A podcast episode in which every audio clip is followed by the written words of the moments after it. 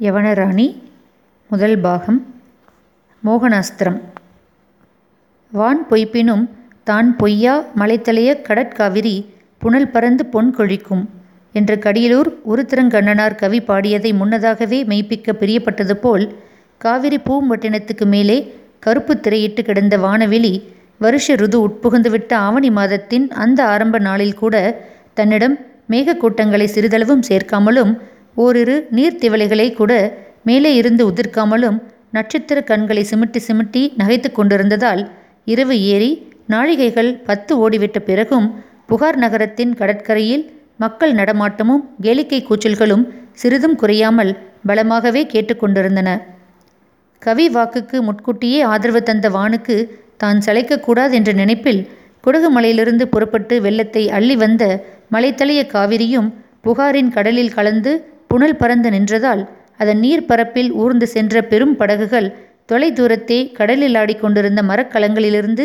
இறக்குமதி சரக்குகளை உள்நாட்டுக்கு கொண்டு சென்று புனல் நாடு என்று வழங்கிய சோநாடு வணிகத்தால் பொன் கொளித்து பொன் நாடாகவும் ஏற்பாடு செய்து கொண்டிருந்தமையால் சங்கமத்துறையிலும் அந்த இரவில் அமைதி ஏதுமின்றி கடலோடிகளின் கூச்சலே நிரம்பி நின்றது. இப்படி ஊர்ந்து சென்ற இறக்குமதி சரக்குகள் கொண்ட நாவாய்கள் மட்டுமன்றி அக்கம்பக்கத்து உப்பளங்களிலிருந்து கொண்டு வரப்பட்ட வெள்ளை உப்பை உள்நாட்டுக்கு எடுத்துச் சென்று அதற்கு பதிலாக நெல்லை ஏற்றி வந்து கொண்டிருந்த படகுகளை காவிரியிலிருந்து கிளை பிரிந்து ஓடிய உப்பங்கழிகளின் தலைகளில் ஆங்காங்கு பிடித்து பிணைத்து கொண்டிருந்த பரதவரின் அதற்றலான குரல்களும் வெகு தூரம் வரை பேரிரைச்சலாக கேட்டுக்கொண்டிருந்தன இவை தவிர ஓடிய படகுகளின் துடுப்புகள் கழிகளின் நீரில் பாய்ந்து எழுப்பிய சரேல் சரேல் என்ற சத்தங்களும் ஆங்காங்கு அப்பொழுது அலுவல் புரிந்து கொண்டிருந்த சுங்கக் காவலரின் கட்டளை கூச்சல்களுமாக சேர்ந்து பூம்புகார் என புகழ் எய்திய அந்த காவிரி பூம்பட்டினத்தை அமைதியற்ற நகரமாக அடித்து கொண்டிருந்தது. விலங்கு பகையல்லாது கலங்கு பகையறியா கொழும்பல் குடி செழும்பாக்கத்து என்று இலக்கியம் விவரிப்பது போல கண்ட மாத்திரத்திலேயே அஞ்சி விலகி செல்லும் பகைவரை தவிர கலங்க வைக்கும் பகைவரையே அறியாத அந்த புகார் நகரம் பல பாக்கங்களை அங்கங்களாக கொண்ட வீரர்கள் நிறைந்த பட்டினமாதலால் பகையை பற்றிய எண்ணமே சிறிதுமில்லாமல் நகரத்தின் கடல் புறத்தே இருந்த மணல் திட்டுகளில் கூரை வீடுகளை கட்டி கொண்டிருந்த பரதவர் என்ற வலைஞர்களில் சிலர் இரவு ஏறுவதை பற்றிய எண்ணம் எல்லளவும் இல்லாமல் ஆட்டுக்கிடாவோடு ஆட்டுக்கிடாவையும் சேவலோடு சேவலையும் கௌதாரிகளோடு கௌதாரியையும் சண்டை விட்டு கூட்டம் கூட்டமாக கூடி வேடிக்கை பார்த்து கொம்மாளமிட்டு கொண்டிருந்தாலும் மற்றும் சிலர் இறைச்சியை ஒரு கையால் கடித்து கொண்டு மற்றொரு கையில் ஏந்திய மது கிண்ணத்திலிருந்து மதுவை குடித்துவிட்டு உளறி கொண்டிருந்தாலும் எங்கும் நானாவிதமான கூச்சல்கள் நிரம்பி இரவை பகலாக அடித்து கொண்டிருந்தன. கலங்கு பகை இல்லாவிட்டாலும் காவலை தவிர்க்க விரும்பாத யவன வீரர்கள் கைகளில் தீப்பந்தங்களை ஏந்தி கொண்டு அணிவகுத்து நான்கு நான்கு பேர்களாக கடற்கரையோரமாக பல இடங்களில் நடந்து கொண்டிருந்ததன் விளைவாக அவர்கள் பாதங்களில் தரித்து சென்ற தோல் செருப்புகளின் சரக் சரக்கென்ற ஒளியும் மார்புகளில் அவர்கள் அணிந்திருந்த கவசங்களில் உராய்ந்த வீர பதக்கங்களின் சப்தங்களும் சேர்ந்ததால் புகாரின் கடற்கரை பகுதி எதிரிகளை நோக்கி வீர கர்ஜனை செய்து கொண்டிருந்தது போன்ற பிரமையை சிருஷ்டித்து கொண்டிருந்தது. வெளிநாட்டில் மரக்கலங்களுக்கு வழிகாட்டுவதற்காக புகார் நகரின் கடற்கரையில் அமைக்கப்பட்டு வானை பிளந்து நின்ற கலங்கரை விளக்கத்தில் சுடர்விட்டு பிரகாசித்த பெரும் தீப்பந்தங்களுக்கு அவ்வப்போது எண்ணெய் விட்டு கொண்டிருந்த காவலாளிகள் மேலிருந்து எண்ணெய் கேட்டு போட்ட கூச்சல்களும் அதற்கு தரை மட்டத்திலிருந்து கிடைத்த பதில்களும் சேர்ந்து அமைதியை கிழிப்பதற்கு உயரம் ஒரு பெரும் தடையல்ல என்பதை நிரூபித்தன.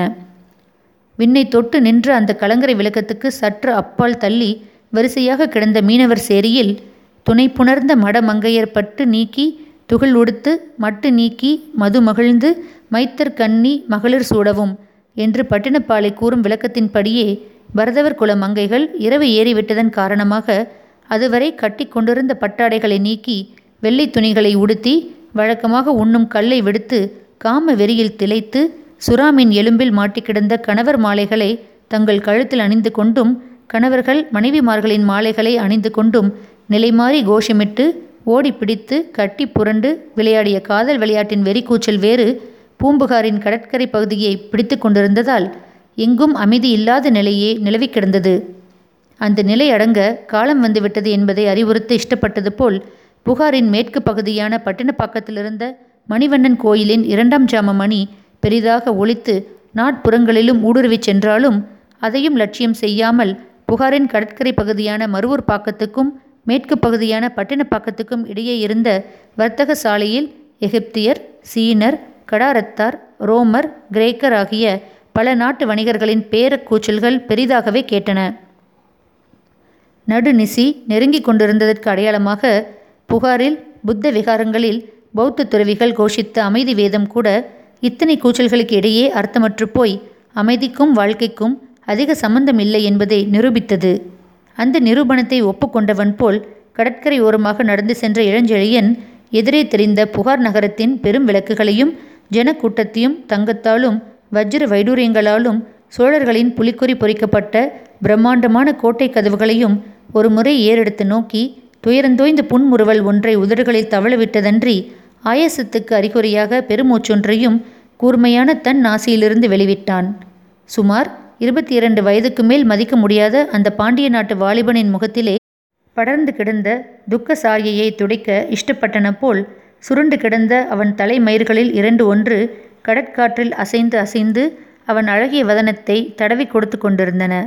அந்த வாலிபனின் உள்ளத்தை அள்ளி அள்ளி அழைத்து கொண்டிருந்த எண்ணங்களின் பேரிரைச்சலால் உடலெங்கும் ஊடுருவிச் சென்ற உணர்ச்சிகளை குளிர்ச்சியால் அடக்க இஷ்டப்பட்ட கடற்பகுதி தன் அலைகளை தரையில் மோதி நுரைப்பாய்ச்சி தன்மையான தன் நீரால் அவன் உறுதியான பாதங்களை தழுவி தழுவி பின்வாங்கிக் கொண்டிருந்தது. அந்த அலைகளில் உருண்டோடி வந்த கிளிஞ்சில்களும் கடல் பாசியும் அவன் கால்களில் பாய்ந்து விளையாடினாலும் அந்த விளையாட்டை வெறுத்த அவன் கால்கள் அவற்றை விலக்கி தள்ளிவிட்டு கரையோரமாக நடந்து சென்றன. நல்ல உயரமாகவும் ஒற்றை நாடியாகவும் இருந்த அவன் உடலின் இடைப்பாகத்தில் இறுக கட்டப்பட்டிருந்த பட்டுக்கச்சையிலிருந்து பாதம் வரையில் தொங்கிய நீண்ட வாள் அவன் இடக்காலின் புறப்பகுதியை தட்டி கொடுத்து தான் இருக்கும் வரையில் இளஞ்செழியன் அமைதிக்கு பங்கம் அவசியமில்லை என்பதை வலியுறுத்தினாலும் அவன் கழுத்தில் அணிந்திருந்த பாண்டி நாட்டு முத்துச்சரம் மட்டும் நடையின் காரணமாக மார்பில் அப்படியும் இப்படியும் அசைந்து நீ சொல்வது தவறு. இவர் நெஞ்சிலுள்ள குமுறலை நீயோ நானோ ஒழிக்க முடியாது. ஒழிக்கக்கூடியவள் வேறொருத்தி இருக்கிறாள் என்று கூறி நகைத்து கொண்டிருந்தது. ஆழ்ந்த யோசனையாலும் கவலையாலும் சற்றே சுளித்திருந்த வளைந்த கரிய புருவங்களுக்கு கீழே அரை தூக்கத்தில் நிற்பன போல் தாழ்ந்து கிடந்த இமைகளின் மறைவில் இருந்த அவன் பெரும் வெளிகள் அவ்வப்போது இமைகளை உயர்த்தி பார்த்த பார்வையிலிருந்து ஈட்டிகள் போல் ஜொலித்தாலும் உள்ளே எழுந்து கொண்டிருந்த உள்ள குமுறலின் காரணமாக மீண்டும் இமை தாழ்த்தி பழைய நிலையையே அடைந்தன. உறுதியுடன் இடுப்பில் ஊன்றியிருந்த அவன் நீண்ட கரம் மட்டும் அவன் உள்ளத்துக்கு ஆறுதல் அளிப்பதாக இருந்தது. கரையோரத்திலும் கரையோரத்தை ஒட்டியிருந்த மருவூர் பாக்கத்தின் உட்புறத்திலும் எழுந்த பல கூச்சல்களையும் மீனவ மங்கையர் இரா காலங்களில் அணியும் தாழை மலர்களின் நறுமணத்தையும் ரோமாபுரியிலிருந்தும் கிரேக்க நாட்டிலிருந்தும் வந்து கடல் முகப்பு மாளிகைகளில் தங்கியிருந்த யவன மங்கையர் சுழன்று சுழன்று ஆடிய ஆட்டத்துக்கு யவன வீரர்கள் போட்ட தாளங்களையும் பாடிய பாட்டுக்களையும் இசைக்கருவிகளின் ஒளிகளையும் இந்திரியங்கள் வாங்கிக் கொள்ளாததால் உலகத்தையே வெறுத்தவன் போல கடற்கரையோரமாக நடந்து சென்ற இளஞ்செழியன் தன் வாழ்க்கையின் முக்கிய பிரச்சனைக்கு ஒரு முடிவு காணாமல் ஏதேதோ யோசித்து கொண்டு மனோவியாகுலத்தை அறுக்க முடியாதவனாக தவித்தான். வியாகுலத்தை அறுக்க முடியாத சமயங்களில் மனிதன் வேதாந்தத்தை நாடுகிறான். ஆகவே வேதனையின் மடியில் புரண்டு கொண்டிருந்த இளஞ்செழியனும் ஆழ்கடலில் அசைந்து கொண்டிருந்த பெரும் மரக்கலங்களையும் மருவூர் பாக்கத்தின் புறக்கோட்டத்தை காற்றில் அலைந்து கொண்டிருந்த தீப்பந்தங்களையும் வர்த்தக படகுகளில் படபடவென அடித்து கொண்டிருந்த பல நாட்டு கொடிகளையும் கண்டு உலகத்தில் எல்லாமே சலனந்தான் சலனமில்லையேல் உலகமில்லை என்ற வேதாந்த பாவத்தில் இறங்கி தன் மனச்சலனத்துக்கு ஒரு காரணத்தையும் கற்பித்து கொண்டான். சலனத்தில்தான் உயிர் இருக்கிறது. அசைவை கொண்டுதான் வானவெளியில் சுழலும் கோலங்களிலிருந்து சின்னஞ்சிறு புழு பூச்சி வரையில் சகலத்துக்கும் உயிர் இருக்கிறது என்று சொல்கிறோம். பாய்ச்சல் நடத்தல் ஊறுதல் நெளிதல் இந்த சலனங்கள் இல்லாவிட்டால் உயிர் இருப்பதற்கு வெளித்தோற்றம் இருக்காது. ஆகவே சலனங்கள் உயிர் தொகுப்புக்கு அவசியம். அந்த காரணத்தினால்தான் ஆண்டவன் என்ற பெரும் சக்தி உயிராக புல் பூண்டு முதல் எல்லாவற்றிலும் ஊடுருவி நின்று அசைத்து இயக்கி வருகின்றது என்று தான் கற்ற தர்க்கத்தை எண்ணி பார்த்து இளஞ்செழியன் சலனம் அவசியந்தான். ஆனால் மனத்துக்கும் ஏன் சலனத்தை ஆண்டவன் ஏற்படுத்தி வைத்தான் என்று தன்னைத்தானே கேட்டுக்கொண்டான். மனச்சலனம் மட்டும் இல்லாதிருந்தால் உலகத்தில் வாழ்க்கை எத்தனை இன்பமாக இருக்கும். என்று நினைத்து பார்த்த அந்த பாண்டி நாட்டு வீரன் ஒரே இன்பமயமாகிவிட்டால் வாழ்க்கைக்கு அர்த்தம் இருக்காது துன்பத்தின் கரையில்தான் இன்பத்தை அனுபவிக்க முடியும். சலனத்தின் துறையில்தான் அமைதியின் சுகத்தை நுகர முடியும் என்று தான் கற்ற பாடத்தையும் மனதிலே வலியுறுத்தி கொண்டாலும் தன் மனதிலும் அழியாத இடம் பெற்றுவிட்ட அந்த வேளிர்குல மங்கை தனக்கு இத்தனை சலனத்தை அளித்தது சரியல்ல என்ற முடிவுக்கே வந்தான். அவன் உள்ள ஊஞ்சலிலே ஆடிக்கொண்டு அவனை இல்லாத பாடெல்லாம் படுத்தி கொண்டிருந்த வேளிர்குல பேரழகி மட்டும் புறத்தே கிடந்து அவளை அணைக்க துடித்து கொண்டிருந்த அவன் கரங்களில் கிடைத்துவிட்டால் அவன் சஞ்சலம் நொடிப்பொழுதில் பறந்துவிடத்தான் செய்யும். நினைப்பதெல்லாம் கிடைப்பதென்றால் பூலோகம் சொர்க்கலோகமாகி விடும் என்ற பயத்தாலோ என்னவோ?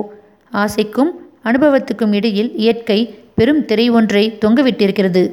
அந்த திரை இளஞ்செழியின் வாழ்க்கையில் இரும்பு திரையாக மாறிவிட்டதால் அவன் காதலித்த வேளிர்குளம் மங்கை அவனை ஏறெடுத்து பார்க்கவும் மறுத்தாள். அவள் வெறுப்பினால் அவன் மனம் சுக்கு நூறாக உடைந்து கிடந்ததல்லாமல் அந்த வெறுப்புக்கு காரணத்தையும் அவன் சரியாக தெரிந்து கொள்ள முடியவில்லையாகையால் அவன் மனத்தை விவரிக்க இயலாத வேதனை தாக்கிக் கொண்டிருந்தது. சோழ மன்னர் படைப்பிரிவு ஒன்றன் தலைவனும் பல போர்களில் வெற்றி வாகை சூடியவனுமான இளஞ்செழியன் காதல் போரில் மட்டும் வாகை சூட இயலாதவனாய் மனதிலே துன்ப வாகை சூடிக்கொண்டு தன் துரதிருஷ்டத்தை எண்ணி எண்ணி கடற்கரையோரமாகவே நடந்து சென்றான். உள்ளே இருந்த மனப்போராட்டத்தால் எத்தனை தூரம் நடக்கிறோம் என்ற உணர்ச்சி இல்லாமலே அலைகளின் ஓரத்தில் நடந்து சென்ற இளஞ்செழியன் தன் வாழ்க்கையிலேயே பெரும் விசித்திரத்தை அந்த கடல் அலைகள் அன்று விளைவிக்கும் என்பதையோ பிற்காலத்தில் தன் வாழ்வில் பெரும் சிக்கல்களை தரவல்ல பெரிய ஒரு அஸ்திரத்தை அவை அளிக்கும் என்பதையோ அறிந்திருந்தால் அவன் அந்த அலைகளில் அன்று நடந்திருக்க மாட்டான். அப்படி அவன் நடந்திராவிட்டால் இந்த கதையும் நடந்தே இருக்காது. தனி மனிதனுடைய வாழ்க்கையில் ஏற்படும் சின்னஞ்சிறு சம்பவங்கள் நாட்டை எவ்வளவு தூரம் பாதிக்கும் என்பதை அன்றைய சம்பவத்திலிருந்து பிற்காலத்தில் இளஞ்செழியன் புரிந்து கொண்டான்.